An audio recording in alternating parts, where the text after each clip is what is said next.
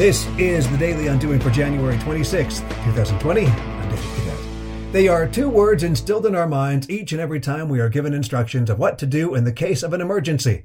Don't panic. And yet, hearing those two words trigger a response in our brains that panicking would otherwise be a normal response if there were such an emergency, and thus we subconsciously prepare to, well, panic.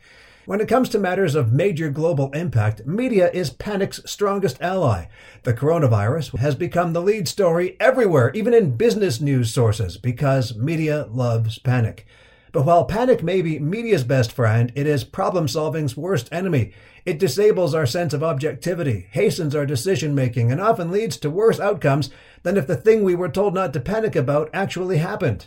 Look, we're not downplaying the need to be informed of possible harm. We are trying to make a case for the first step in the competency of problem solving.